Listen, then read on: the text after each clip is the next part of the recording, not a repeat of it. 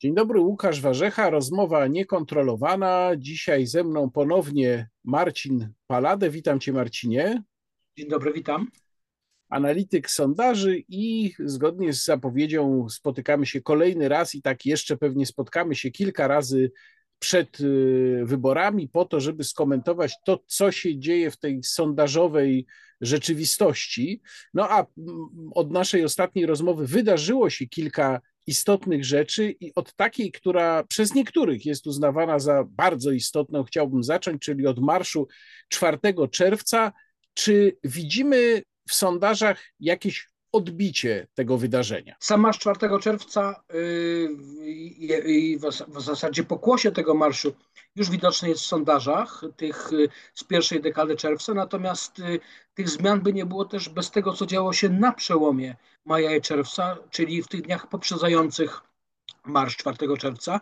Chodzi mi przede wszystkim o to, w jaki sposób liderzy pozostałych ugrupowań tego szeroko rozumianego antypisu odnieśli się do tego marszu. Przypomnę tutaj mm, deklarację wstępną y, Władysława Kosiniaka-Kamysza i Szymona Hołowni, że nie będą w marszu 4 czerwca uczestniczyć, a potem była ta korekta pod wpływem, czyli impulsem y, dla tej korekty y, była, było wniesienie przez PiS projektu ustawy o powołaniu komisji śledczej do zbadania wpływów rosyjskich y, w Polsce. To przyspieszyło pewne procesy, które się dokonały.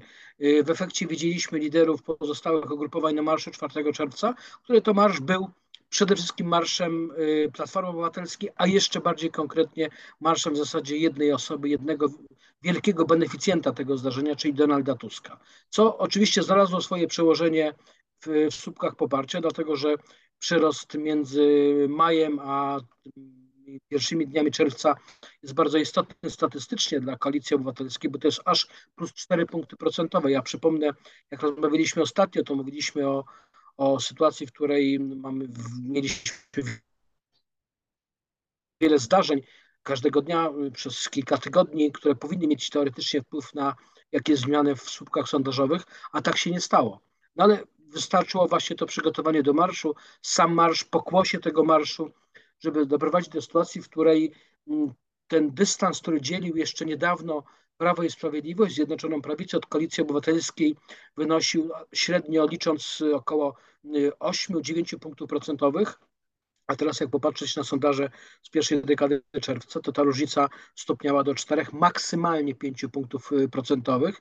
I to skutkiem tego, że Prawo i Sprawiedliwość zatrzymało się, jeśli chodzi o poparcie, to ono jest mniej więcej na tym samym poziomie, co w, w maju czy w kwietniu tego roku. Natomiast istotnie mamy do czynienia z dużym przyrostem, jeśli chodzi o koalicję obywatelską, no ale skoro przyrosło, to musiało komuś ubyć. I tutaj tymi najbardziej stratnymi są dwie formacje – z jednej strony trzecia droga, czyli koalicja PSL-u, Koalicji Polskiej i PL 2050, bo ten spadek tu jest rzędu 3, a nawet 4 punktów procentowych.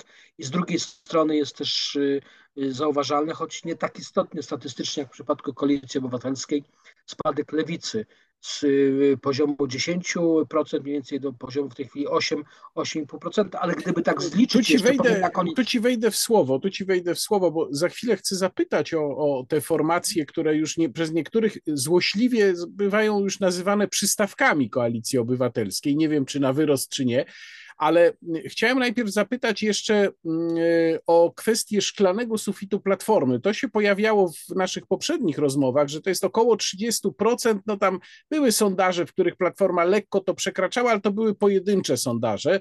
Czy uważasz, że zmiana, którą przyniósł ten marsz, po pierwsze, czy ona pozwoliła, czy to widać, pozwoliła przebić ten sufit, ale po drugie, to, na, to wydaje mi się ważniejsze, czy to przebicie jest trwałe. Na ile, na ile długo można być beneficjentem takiego wydarzenia?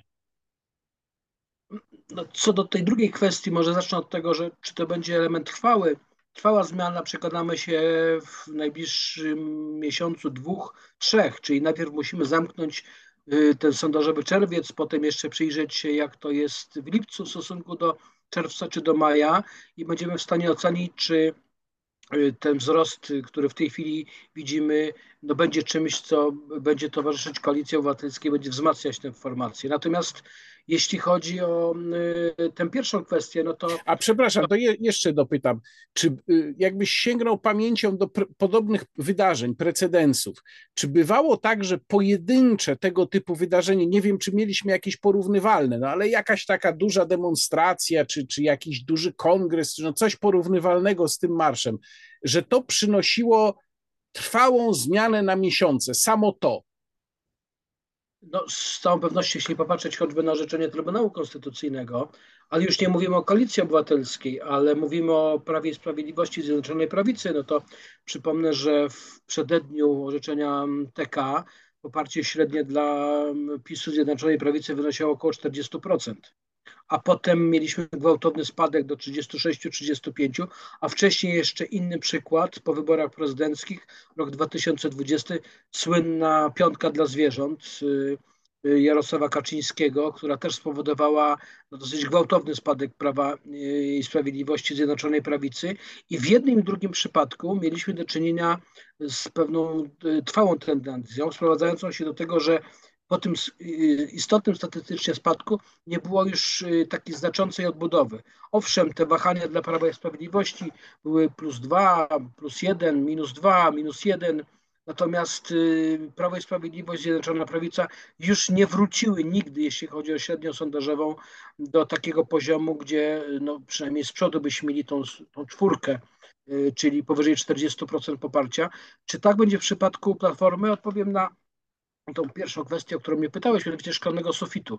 Istotnie dla Koalicji Obywatelskiej ten szklany sufit to jest mniej więcej poziom 30-31% wskazań i w tej chwili jak popatrzymy na tą średnią z pierwszych 12 dni czerwca, y, to średnie poparcie dla Koalicji Obywatelskiej wynosi właśnie 31%.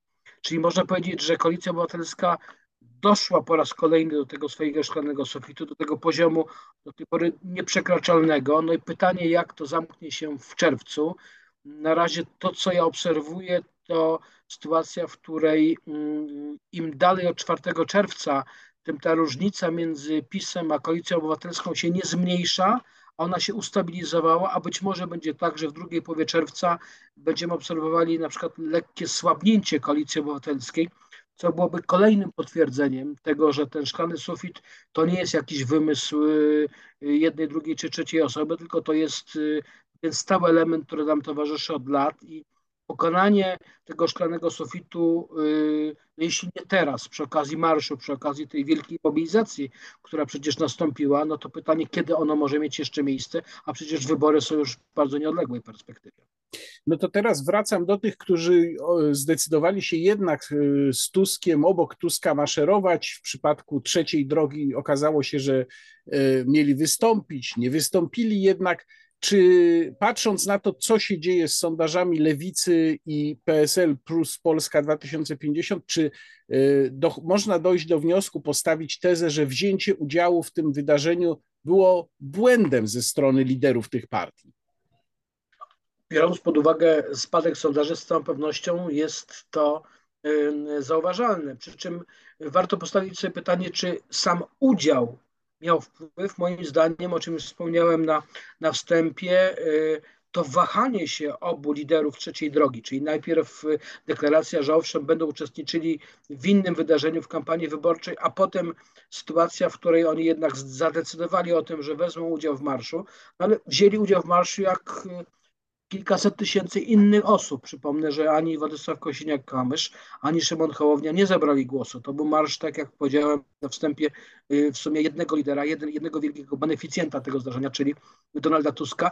I te dwa elementy, czyli ta sytuacja sprzed marszu, to ta zmiana decyzji, zmiana narracji i potem sam udział w marszu, z całą pewnością mógł oddziaływać na część wyborców i to nie tyle samego tego trzonu PSL-owskiego, przepraszam, w ramach koalicji, ale bardziej tej części związanej z PL 2050. Po prostu tam jest taka grupa wyborców, eks-wyborców Koalicji Obywatelskiej, którzy na różnych etapach y, odchodzili od Hołowni, wracali do Koalicji Obywatelskiej, a teraz obserwujemy sytuację, że jeszcze kolejny punkt, dwa czy trzy decydują się na przepłynięcie do najsilniejszego podmiotu.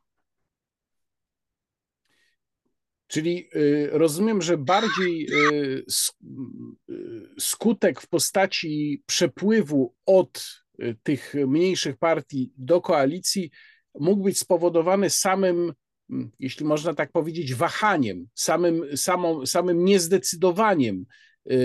Nie tyle tym, że oni wzięli udział obok Tuska, ale tym, że nie bardzo wiedzieli, jaką decyzję podjąć i ją zmienili. Mówię tu o trzeciej drodze. Tak. Dokładnie tak, no bo przecież od samego startu to jest formacja, która deklarowała, że będzie starała się zachować jakiś dystans wobec jednej czy drugiej siły politycznej, odróżniając się tym samym od koalicji obywatelskiej, która, jak wiemy, w ostatnim czasie się mocno zradykalizowała, jeśli chodzi o przekaz i przesunęła do wielu sprawach, w tym kwestiach ekonomicznych, bardziej na lewo. No jeśli się deklaruje, że chce się budować rozsądne centrum, rozsądną formację centrową, chcąc jednocześnie odróżnić w jakiś znaczący sposób, no, co jest naturalne, od rządzącej Zjednoczonej Prawicy, Prawa i Sprawiedliwości, ale z drugiej strony też w wielu aspektach odróżnić się od koalicji obywatelskiej czy od lewicy i nagle z dnia na dzień podejmować decyzję o tym, że będzie się uczestniczyło w marszu, w marszu, no to tym samym jest to też wysłanie sygnału o pewnej chwiejności, niestabilności do tej części wyborców, o których przed chwilą wspomniałem. To są ci, którzy są w tym trzonie antypisu, dla których dla których y, ten element postawienia na najsilniejszego przeciwko y, Prawu i Sprawiedliwości to jest czynnik istotny i, z całą pewnością ta grupa y, części wyborców Hołowni zdecydowała się na powrót pod skrzydła Koalicji Obywatelskiej, ale, jedno ale, czy to jest element stały? Tego nie, nie potrafimy powiedzieć, dlatego że co prawda notowania wcześniej PL 2050 no, wahały się. Przypomnę, że to jest formacja, która schodziła z poziomu 20 kilku procent poparcia i drugiego miejsca w sondażach, znacząco wyprzedzając koalicję obywatelską. To było za czasów szefowania Platformie przez y, Borysa Budkę. Y, potem był spadek do 10%, potem było odbicie do, do 13% po, po powrocie Donalda Tuska i przyjęciu sterów Koalicji Obywatelskiej. No ale ostatnie miesiące to był jednak systematyczny spadek PL 2050, utrata kolejnych wyborców, zejście na wynik jednocyfrowy. No i w tej chwili można powiedzieć, że po tym ostatnim odejściu ubytku y, ze strony PL 2050 y, w zasadzie mm, trzecia droga w dużej mierze to jest oparta na tym, co wnosi Polskie Stronnictwo Ludowe Koalicja Polska, czyli ten, y, można powiedzieć, udział w, w tym przedsięwzięciu politycznym ze strony PL 2050, szczególnie po ostatnim spadku, jest coraz mniejszy, coraz słabszy, co być może znajdzie także swoje odzwierciedlenie, gdyby, gdyby oba te podmioty wystartowały razem w wyborach jako koalicja wyborcza w reprezentacji parlamentarnej. Innymi słowy, nie powinniśmy być zaskoczeni sytuacją, w której no, mogłoby się wydawać teoretycznie przy w miarę y, równym podziale jeśli chodzi o kandydatów, mandatów, tak zwanych jedynek, dwójek, trójek, może się okazać po wyborach 15 października, bo te zapewne będą 15 października, że ta reprezentacja trzeciej drogi będzie jednak zdominowana przez y, kandydatów, posłów związanych przede wszystkim z Polskim Stronnictwem Ludowym. E, czy jest w ogóle sens mówić o powrocie do koncepcji jednej listy? Bo niektórzy po marszu zaczęli pytać, czy to nie jest wstęp do tego, żeby jednak wrócić do tego pomysłu, czy z punktu widzenia ewentualnego wyniku wyborczego w ogóle to ma sens na tym etapie? Myślę tutaj przede wszystkim o kwestii przeliczania głosów na mandaty. Mówiliśmy o tym w rozmowie niekontrolowanej poprzednio, że procenty to jest jedno, ale przeliczenie tego na mandaty to jest zupełnie inna sprawa. Yy, zdecydowanie tak muszę powiedzieć, że za każdym razem jak czytam, bo to jest niczym fala taka, prawda, odpływa, to się mówi trochę mniej o tej wspólnej liście, ale teraz przy okazji 4 czerwca znowu wrócili gorący zwolennicy jednej listy, przy czym nie ukrywam, że jak czytam czy oglądam te wypowiedzi, to jednak z uśmieszkiem na twarzy, dlatego że mówią to osoby, które są bardzo zacietrzewione, bardzo, że tak powiem, zdeklarowane jako, jako antypis, ale jednocześnie osoby, które mają dosyć skromną wiedzę i tak bym to określił łagodnie, jeśli chodzi o kwestię poparcia przeliczenia poparcia na mandaty. A przede wszystkim to są osoby, które nie uwzględniają dynamicznych zmian, które zachodzą na polskiej scenie politycznej, a szczególnie tego, co wydarzyło się w ostatnich dwóch, trzech miesiącach. Fakt wzmocnienia, istotnego wzmocnienia statystycznie przez Konfederację powoduje, że nawet gdyby zaistniał scenariusz wspólnej listy y, Koalicji Obywatelskiej, Trzeciej Drogi i Lewicy, to to przy notowaniach Konfederacji na poziomie 12, 13 czy 14%, co obecnie obserwujemy w sondażach, nie ma absolutnie możliwości, żeby przełożyło się na większość dla tego bloku jednej listy. Więc jedna lista dla jednej listy to w zasadzie jest jedyna korzyść, bo rozumiem, że że to, co miało przyświecać tej idei jednej listy, to jest fakt, że to zjednoczenie dawałoby absolutną gwarancję tego, że ta trójczłonowa koalicja dysponowałaby co najmniej 231 mandatami. No, tak, tak argumentowała swego czasu Gazeta Wyborcza też, jak przedstawiała tak, ten swój słynny obyw które, obywatelski tak, sondaż tak zwany. Robiła ten sondaż obywatelski, gdzie jak przeliczyliśmy to na mandaty, to nawet w wariancie najbardziej korzystnym nie było możliwości, żeby żeby ten antypis dysponował, więc y, pytanie jest takie, po co mówić o jednej liście, skoro, tak jeszcze raz podkreślę, przy mocnej konfederacji nie ma szans na to, żeby antypis dysponował większością. Y, wspomniałeś tutaj o tym, że poparcie dla Prawa i Sprawiedliwości się zatrzymało. Czy można powiedzieć, że PiS jest sondażowo, kampanijnie w defensywie? Dzisiaj, w dniu, kiedy rozmawiamy i kiedy ta rozmowa będzie miała premierę, odbyło się spotkanie klubu PiS, na którym miały paść, czy przepraszam, wczoraj, na którym miały paść słowa Jarosława Kaczyńskiego że trzeba pracować na milion procent, że trzeba zrobić restart czy reset kampanii, bo inaczej to się nie uda, że jest szansa na zwycięstwo, no ale właśnie trzeba jakby zacząć wszystko od nowa, co by wskazywało na taką diagnozę prezesa PiS, że kampania PiS zabrnęła, że nie przynosi takich efektów, jak miałaby przynieść. Jaka jest Twoja diagnoza tutaj?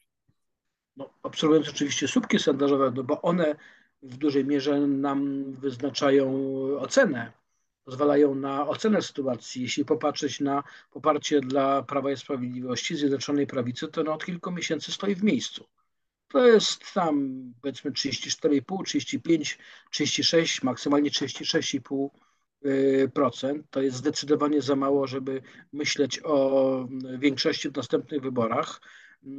I cóż, no, a przypomnę, że jesteśmy po takiej serii wydarzeń, które powinny przynajmniej częściowo zaowocować poprawą notowań. Bo po pierwsze mieliśmy atak TVN na papieża. Y, przejęty narracyjnie przez Prawo i Sprawiedliwość, organizacja y, marszów, kampania internetowa, bez efektu.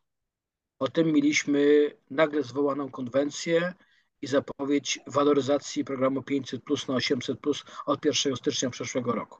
Jak popatrzeć na sondaże bez efektu. W tej chwili jesteśmy po y, decyzji Prawa i Sprawiedliwości o powołaniu komisji do spraw zbadania wpływów rosyjskich w Polsce. Jeśli to miałoby przynieść jakiekolwiek efekty, no to upłynęło już tydzień, dwa, trzy i, i te efekty są także niezauważalne. To jest moim zdaniem głębszy problem z którym boryka się Prawo i Sprawiedliwość. Problem chyba nie do końca zdiagnozowany i zrozumiały dla y, tej decyzyjnej części y, kierownictwa Prawa i Sprawiedliwości, sprowadzający się do tego, że y, przekaz w ostatnich tygodniach, miesiącach, a nawet można powiedzieć latach, z niewielkimi wyjątkami, formacji rządzącej jest nakierowany przede wszystkim do tego twardego elektoratu. I, I Prawo i Sprawiedliwość miało nadzieję, że przy okazji papieża, przy okazji waloryzacji 500, czy, czy Komisji do Spraw Wpływów Rosyjskich uda się ten elektorat zakonserwować. I trzeba powiedzieć, że y, te, ten poziom, o którym mówimy, 34-35%, to są ci wyborcy, którzy niezależnie od tego, co jeszcze obieca Prawa i Sprawiedliwość, czy też co zagwarantuje Prawa i Sprawiedliwość w, w kampanii wyborczej, co miało być realizowane, oni nie zmienią swoich preferencji wyborczych. Tutaj nie spodziewam się jakichś znaczących odpływów. Natomiast yy, yy, za każdym razem zwracam uwagę, co jest jakoś dla mnie zdumiewające, zdumiewające niewidoczne na Nowogrodzkiej, że przecież ten ubytek wyborców od wyborów 2019 roku wynosi około 8 punktów procentowych. Przekładając to jest tak, że na pięciu wyborców czterech pozostało przy Prawie i Sprawiedliwości, ale ten jeden na pięciu, nie, nie ma go w tej chwili. On jest w grupie niezdecydowanych, on częściowo mógł przepłynąć do PL 2050 PSL-u, może tam też y, fragmentarycznie do Konfederacji, natomiast wyczekuje. I to jest, to jest ten typ umiarkowanego wyborcy, który cały czas nie otrzymuje e, oferty. Znaczy jest coraz bliżej wyborów, tak? To już, to już nie jest rok, to już nawet nie jest pół roku. To już w tej chwili jest, jak będziemy mieli misję naszego programu, mniej niż 4 miesiące do wyborów, a Prawo i Sprawiedliwość dalej z uporem stara się wyłącznie y, narracyjnie oddziaływać na tą swoją najtwardszą część, która i tak, jak powiedziałem, pozostanie przy Prawie i Sprawiedliwości, nie mając jednocześnie żadnej oferty dla tych, którzy na przestrzeni ostatnich lat odeszli od Prawa i Sprawiedliwości Zjednoczonej Prawicy. Nie chcą w tej chwili zdecydowanie na to, żeby na tę formację głosować.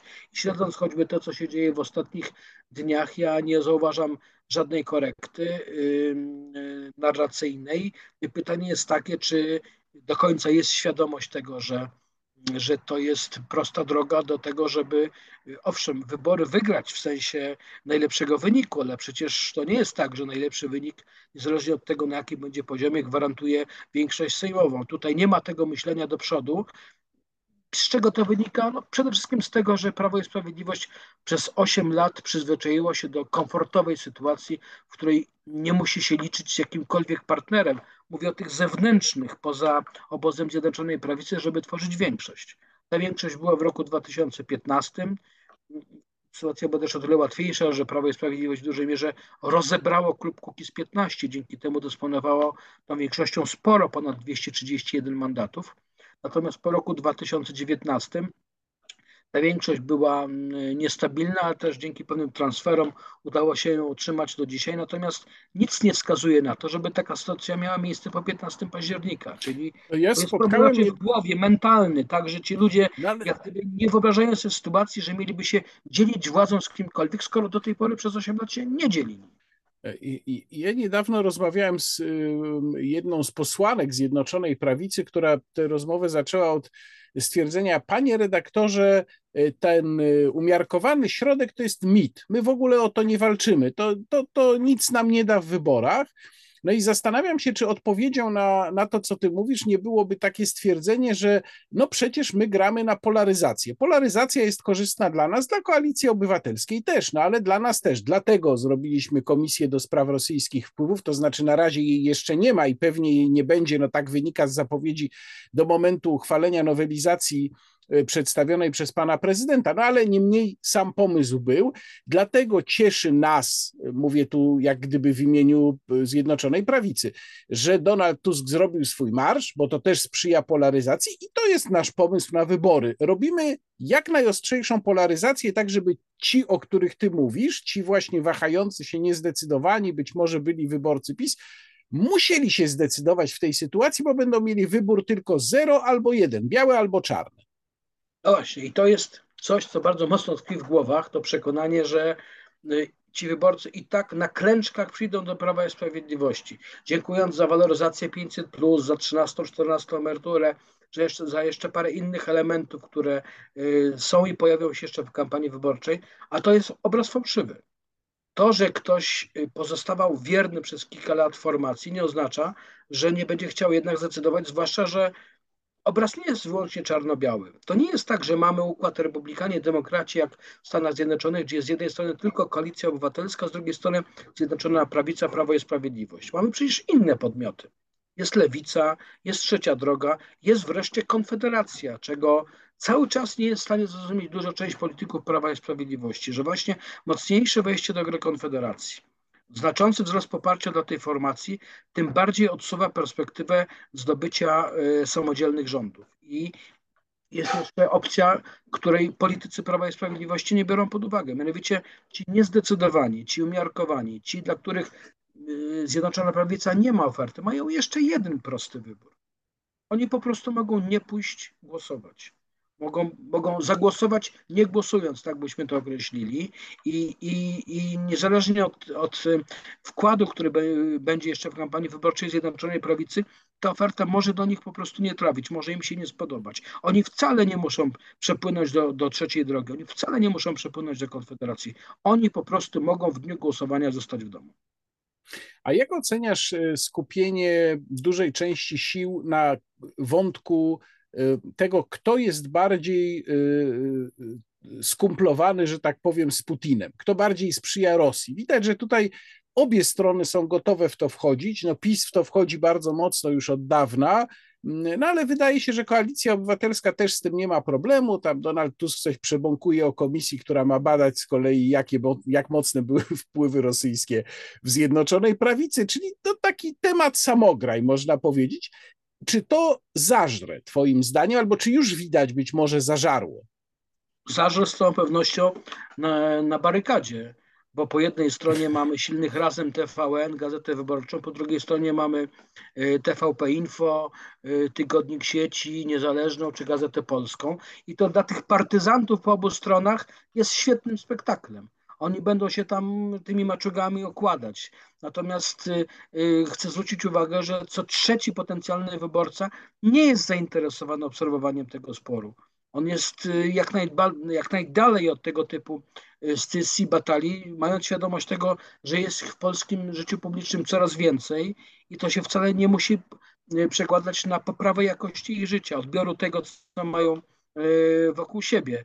I paradoksalnie ta próba spolaryzowania, z, z polaryzacji nie musi przełożyć się na wzrost poparcia Koalicji Obywatelskiej dalszy czy Prawa i Sprawiedliwości, natomiast może doprowadzić do sytuacji, że ci wyborcy właśnie stojący po środku będą rozglądali się za czymś, co będzie antypopisem. I w tej chwili widać bardzo wyraźnie po sondażach że tą formacją, która nie nazywa się formalnie trzecią drogą, tak jak Hołownia i Kośniak-Kamysz, ale która zaczyna przyciągać tych stojących właśnie po środku, tych w opozycji równej dystansie do Platformy i do Prawa i Sprawiedliwości, to jest Konfederacja, bo jeśli przyjrzeć się obecnie strukturze wyborców Konfederacji, to ona już znacząco odbiega od tego, co ta formacja dostała w roku 2019 i jaki był y, skład mniej więcej elektoratu Krzysztofa Bozaka w wyborach prezydenckich w roku 2020.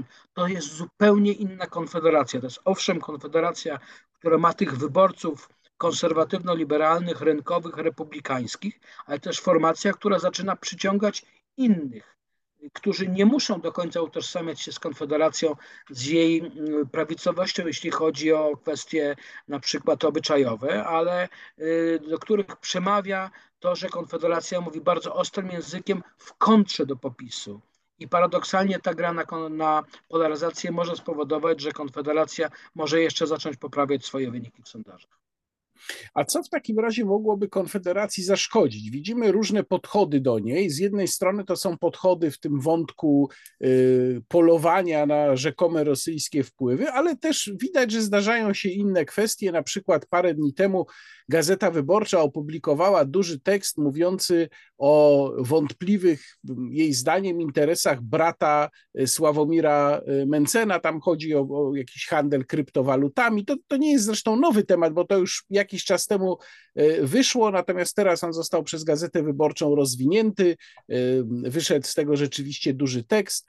No mieliśmy też aferę z tym, że Sławomir Mencen tam o o, o piwie z Mencenem, prawda, że to jest reklamowanie rzekomo alkoholu. No, różne takie rzeczy, takie podchody się zdarzają. Co może być Twoim zdaniem groźne dla Konfederacji? Jak przytoczyłeś te przykłady no, z bratem Sławomira Mencena, z piwem, z Mencenem chwiejącym się w sobotę rano, ja mogę powiedzieć tak, ktoś z nas w sobotę rano przez tyle lat, co przeżyliśmy, dorosłych lat, bo przecież nie można pić alkoholu poniżej 18 roku życia, nie chwiał się w którąś rano po imprezie piątkowej. A mówiąc y, bardziej poważnie, ponieważ te ataki na Konfederację, czyli na tą alternatywę wobec popisu, są i będą ze strony mediów jednoznacznie kojarzonych z jedną bądź drugą stroną politycznego sporu. To może się okazać, że te ataki będą bezproduktywne w sensie nieefektywne, dlatego że one nie będą zrażały do głosowania na Konfederację, a może być tak, że będą tym bardziej umacniały tych, którzy już przyszli do Konfederacji, właśnie w kontrze do tego, co robi PiS i Platforma, czyli będą impregnować, można powiedzieć, tych dochodzących wyborców, oprócz tych już stałych Konfederacji, na to, żeby zagłosować na tę formację. A czy jest y, jakiś szklany sufit Konfederacji? Na jakim poziomie obserwując sondaże, mógłbyś go ewentualnie ustawiać? W tej chwili ten sufit, którym widzimy y, w sondażach, tych wskaźnikach wyprzedzających, śledząc badania, jest na poziomie około 15-16%. To się wydaje już bardzo dużo, wobec tego, że ta formacja dostała przecież y, sporo mniej w wyborach w roku 2019, czyli pod, co najmniej podwoiłaby ten elektorat sprzed czterech lat. Natomiast y, zasięg tej formacji to jest poziom wskazań około 20%. No i pytanie jest otwarte, czy w tym rzucie do października Konfederacja przy obronie tego stanu, który ma obecnie, jest w stanie jeszcze zrobić ekspansję na te 15-16%, czy ten poziom wyższy 19-20%, to jednak nie jest perspektywa bardziej na najbliższe kilka, kilkanaście miesięcy. Chciałem zapytać o wpływ y, narracji dotyczącej mm, wojny na Ukrainie. Y, przez pewien czas, w zeszłym roku zwłaszcza, wydawało się, że PiS, Zjednoczona Prawica, może na tym zyskiwać. Y, I taka ciekawa informacja z dzisiaj, która pojawiła się w dzienniku Gazecie Prawnej, prace nad y, tym rzekomo rewolucyjnym traktatem polsko-ukraińskim, który miał przebudować stosunki pomiędzy obu krajami, podnieść je na poziom takich, jakie są pomiędzy Francją a Niemcami. Jakich Podobno świat nie prace, widział, jakich świat nie widział. Jakich tak. świat nie widział. Podobno te, pra, te prace utknęły y, podobno. No i teraz jest pytanie również wobec sondaży, które pokazują rosnący sceptycyzm wyborców wobec y, pomocy, jakiej Polska udziela Ukrainie.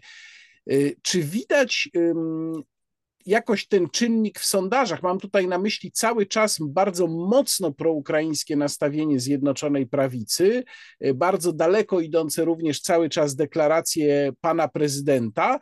No a też pamiętajmy, że za y, niecały już miesiąc, 11 lipca, czyli 80. rocznica Krwawej Niedzieli, y, czyli apogeum rzezi wołyńskiej.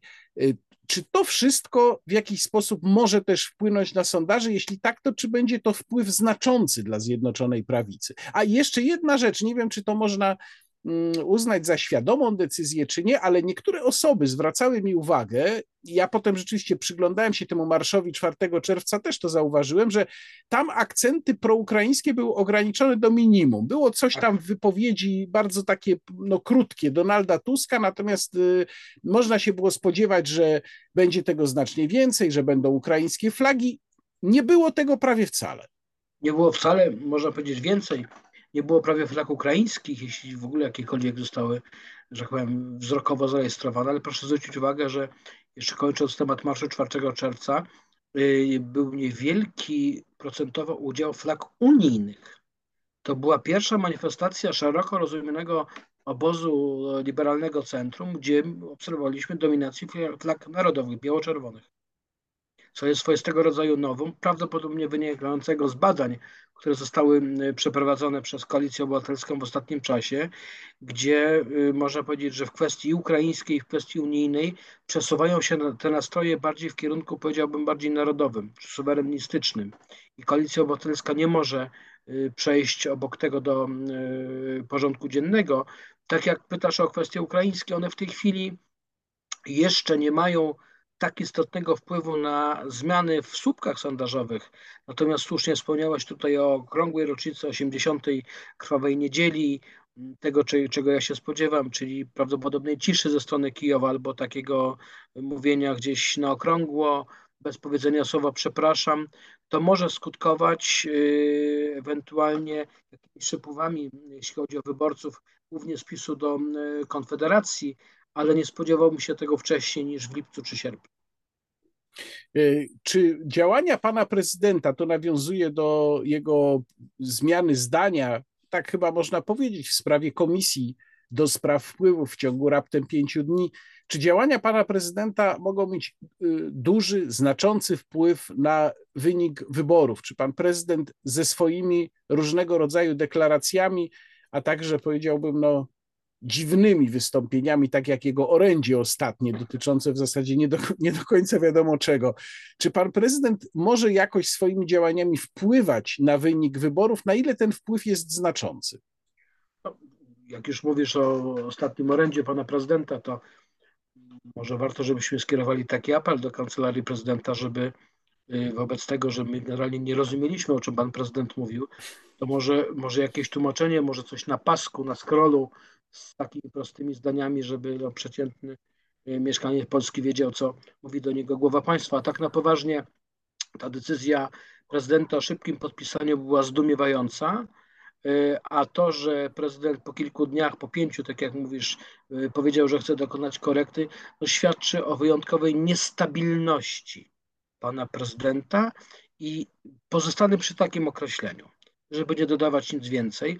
To także potwierdza słabość zaplecza w kancelarii prezydenta, ale to obserwujemy od roku 2015. Tam jest w dużej mierze ekipa krakowska, tak zwana ekipa krakowska, ludzi, których pan prezydent sobie zabrał do, do, do, do Wielkiego Pałacu. Ja nie mam najlepszego zdania o tych ludziach i tego zdania nie zmieniłem y, w ostatnich ośmiu latach i nic nie wskazuje na to, żeby miał zmienić zdanie na temat zaplecza pana prezydenta, słabiutkiego zaplecza pana prezydenta, jeśli chodzi o kolejne dwa lata do końca y, prezydentury. E, a co z tym wpływem na sondaże, na wynik wyborów? Czy pan prezydent jest łączony przez wyborców jednoznacznie z obozem Zjednoczonej Prawicy, czy jeżeli coś zrobi dziwnego, niezrozumiałego, to raczej będzie bez wpływu?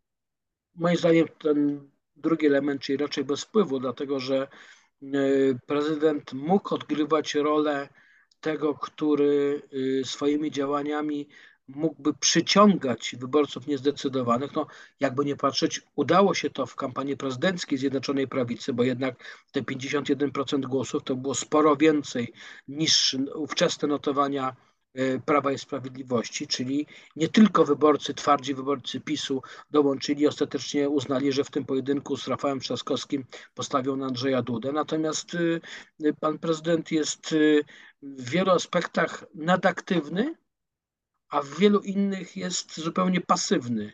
I z całą pewnością jest pasywny, jeśli chodzi o oddziaływanie na politykę krajową, jeśli chodzi o to, co mógłby robić, a nie robi, czyli możliwość pokazywania y, siebie jako oczywiście osoby związane ze środowiskiem Zjednoczonej Prawicy, ale tego, którego moglibyśmy powiedzieć, można by określić mianem y, przynależnego do obozu białych jeśli uznać tych radykałów z Prawa i Sprawiedliwości, dominujących przecież Zjednoczonej Prawicy jako czerwonych, no to prezydent Andrzej Duda mógł się wyróżnić byciem w jakiejś kontrze, czy lekkiej kontrze do tego, co jest, ale się na to nie zdecydował, bo przede wszystkim aktywizuje się w kwestiach międzynarodowych, w tym aktywizuje się, jeśli chodzi o kwestię e, Ukrainy i jej obecności w NATO czy w Unii Europejskiej, czyli, czyli biorąc pod uwagę to z jakiego środowiska się wywodzi, w dużej mierze jest w głową, z głową w chmurach.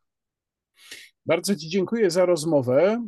Marcin Palade, analityk sondaży, był moim gościem i jeszcze na pewno się spotkamy przed wyborami. To myślę, jeszcze że... wiele się zmie... jeszcze z całą pewnością wiele się zdarza. Jeśli Łukasz pozwolisz, to powiem jednym zdaniem, ponieważ wszystko na to wskazuje, że y, żadna ze stron nie będzie w stanie wyłonić realnej większości Oczywiście możemy powiedzieć niespełna 4 miesiące do wyborów, jeszcze będzie jedno, drugie, piąte, dziesiąte zdarzenie, ale gdyby ten stan rzeczy jak teraz miał się, miał się e, zmaterializować po 15 października, no to musimy powoli przygotowywać się do czegoś, czego już dawno w Polsce nie obserwowaliśmy, bo ostatnie przedterminowe wybory były w roku 2007, przypomnę, a teraz musimy brać pod uwagę e, wariant taki, że nie uda się stworzyć większości przez jeden czy drugi wielki obóz polityczny. Konfederacja będzie na dystans wobec jednych i drugich.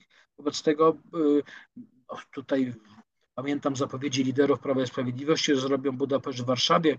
Y, rozumiem, że antypisowi marzy się, żeby to był, y, mówiąc trochę zgryźliwie, Berlin w Warszawie czy Bruksela w Warszawie a my musimy pozwoli, powoli być może przyzwyczajać się do scenariusza, który był w, Bułgarii, czyli możemy mieć Sofię w Warszawie. Przypomnę, że Bułgarzy w ciągu dwóch lat czterokrotnie chodzili do wyborów i te różnice w poparciu dla poszczególnych ugrupowań były bardzo niewielkie. Dopiero niedawno teraz partia centrowa i partia centroprawicowa GERB usiadły do rozmów i i tam być może będziemy mieli, że tak powiem, trwałą większość, ale w Polsce taki scenariusz realny chodzenia co kilka miesięcy do wyborów mamy na horyzoncie.